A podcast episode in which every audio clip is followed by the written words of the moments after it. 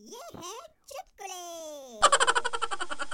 Teacher ने पप्पू से पूछा पप्पू बताओ अकबर का जन्म कहाँ हुआ था? तो पप्पू बोला सर मैं यहाँ पढ़ने आता हूँ डिलीवरी कराने नहीं।